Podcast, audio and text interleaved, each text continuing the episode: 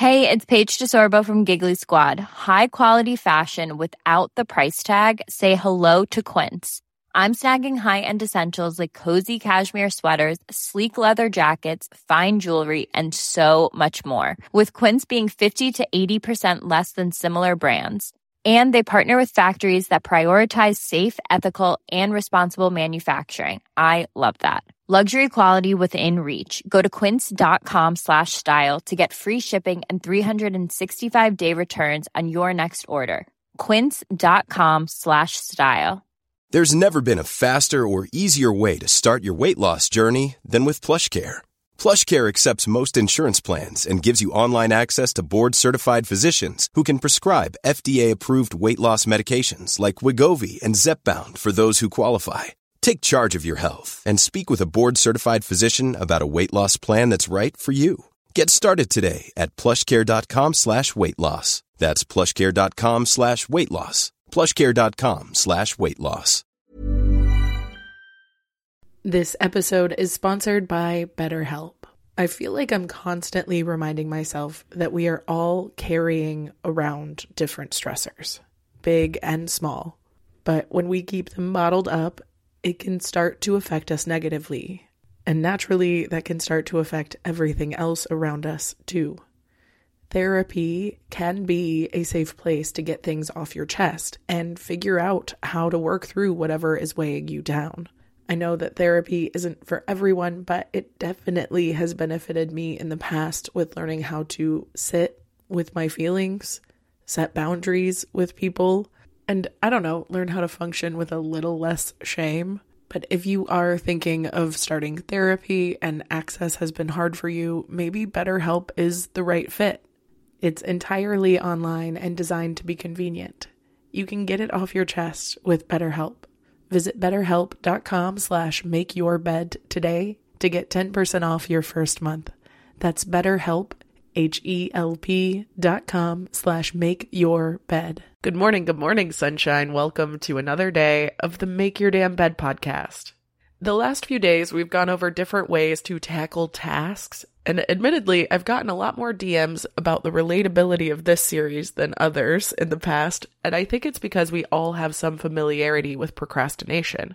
The definition of procrastination is the act of unnecessarily and voluntarily delaying or postponing something despite knowing that there will be negative consequences for doing so. My only issue with this definition is the word voluntary, because for most of us, it's a habitual human behavior that most of us don't consciously opt into, but the response itself does make a lot of sense. If we are dealing with demands that could present negative or risky outcomes, or we're awaiting new information, or waiting for better timing, it makes very logical sense to me that we'd want to put that off. But because our current society is so focused on efficiency and completionism and profits, we typically associate procrastination with things like depression and low self-esteem and feeling inadequate or guilty or shameful. So the fact of the matter is there are a million reasons why we might procrastinate. And even if those reasons are contradictory to each other, they are valid, and it makes sense to associate certain tasks with negative emotions, and it makes further sense that we would want to delay that stress by delaying the task. The problem is we often stress about things that tend to get more stressful the more we put them off. So by remembering that this is a standard coping mechanism for our anxiety, we can think about it as a coping mechanism rather than an impulse we can't control. Because unfortunately, when we use negative coping responses to procrastination, we tend towards avoidance or emotionality rather than the task-oriented, problem-solving focus that a more positive coping mechanism might push us towards. But when we remind ourselves that these negative coping options are there to provide immediate pleasure, but actually create more of the stress in the long run, we can begin to shift our mind towards more positive coping mechanisms instead. So let's first start by addressing the more common coping responses of procrastinators, starting, of course, with avoidance. Whether we avoid the location or the situation where that task takes place, or if you're like me and you want to avoid all of reality and you play video games or read books or do other things that will make me, quote unquote, feel better in the moment, like denial or trivialization. And by pretending like our procrastinatory behavior is not actually procrastinating, like what I do when I do other chores instead of the ones I should do, and I call it productive procrastination, it is still a way of avoiding the essential tasks that need to be done. Another common coping mechanism is distraction. By engaging or immersing ourselves in other behaviors, other worlds, other actions, we're preventing our own awareness of what needs to get done. But just like a baby playing peekaboo, just because you can't see your mom behind the sheet does not mean she's not there. The problem with all of these means that the task-oriented problem solving that could actually help us cope with these feelings show up in ways that actually feel really taxing. And this is not the same as people who procrastinate because they just don't know how long things will take. If you suffer from inadequate or inefficient planning, that is a separate skill that needs to be learned, but in my experience is not so cumbersome and difficult as unlearning how to procrastinate for more avoidant reasons.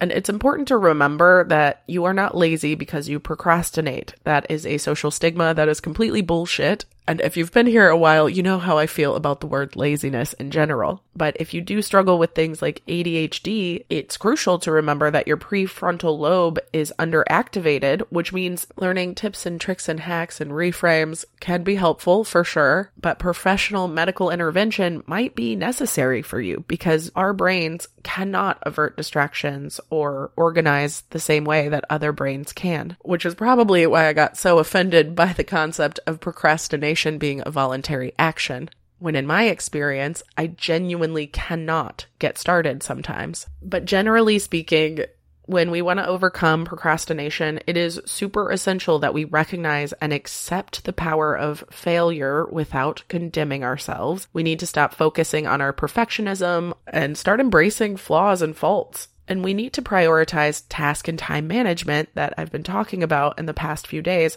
so that we can set goals that are easier to achieve. First, by becoming aware of your habits and thoughts that lead to procrastination, then seeking help for those self-defeating problems, whether it be fear, anxiety, difficulty concentrating, poor time management, indecisiveness, perfectionism, or something else. It could be really helpful to first narrow down what's actually going on before you seek help for that situation. Because when we evaluate our goals, we also need to evaluate where we're strong and where we aren't. And eventually we will be able to set more realistic goals that are more meaningful to us and concrete, but actually help us achieve those goals rather than setting us up with more shit that feels overwhelming and we'll never get to. Because structure and organization and modification and discipline are all wonderful tools that we can use and work on, and of course get better with through practice. But unfortunately, it's not as simple as waking up and deciding you want to be an organized, disciplined, and structured boss bitch. Instead, focus on where you're lacking. If you're lacking motivation, seek more rewards and try to make it more enjoyable. If it's being overwhelmed with how long it's going to take, set aside tiny, tiny little chunks of time to work on it every once in a while and set yourself up for success that way. If it's a matter of too many distractions at the house, set yourself in a different environment. Because this, like everything else, is hyper-individualized to you. Though it's a common problem, your procrastination might look and feel different than mine. I personally know that I am more of a morning person, and I do my best talking, thinking, writing in the mornings. So by knowing this about myself, I try to schedule all the most important tasks for my mornings so that they'll get done and I can have the rest of the evening to relax or regroup. But if this is something that's been fucking with you for a long time, I really do encourage you to create your own little list of structured solutions that you can use almost like a cheat sheet to give yourself ways to tackle your procrastination. Because procrastination is the worst time to have to think about something else.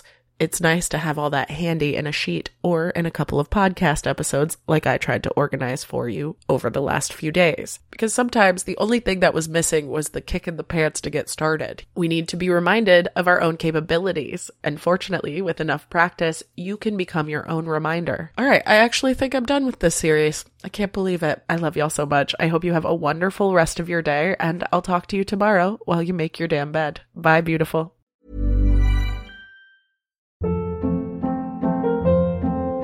Hold up. What was that? Boring. No flavor. That was as bad as those leftovers you ate all week. Keke Palmer here. And it's time to say hello to something fresh and guilt-free. HelloFresh. Jazz up dinner with pecan-crusted chicken or garlic butter shrimp scampi. Now that's music to my mouth. HelloFresh. Let's get this dinner party started. Discover all the delicious possibilities at HelloFresh dot com.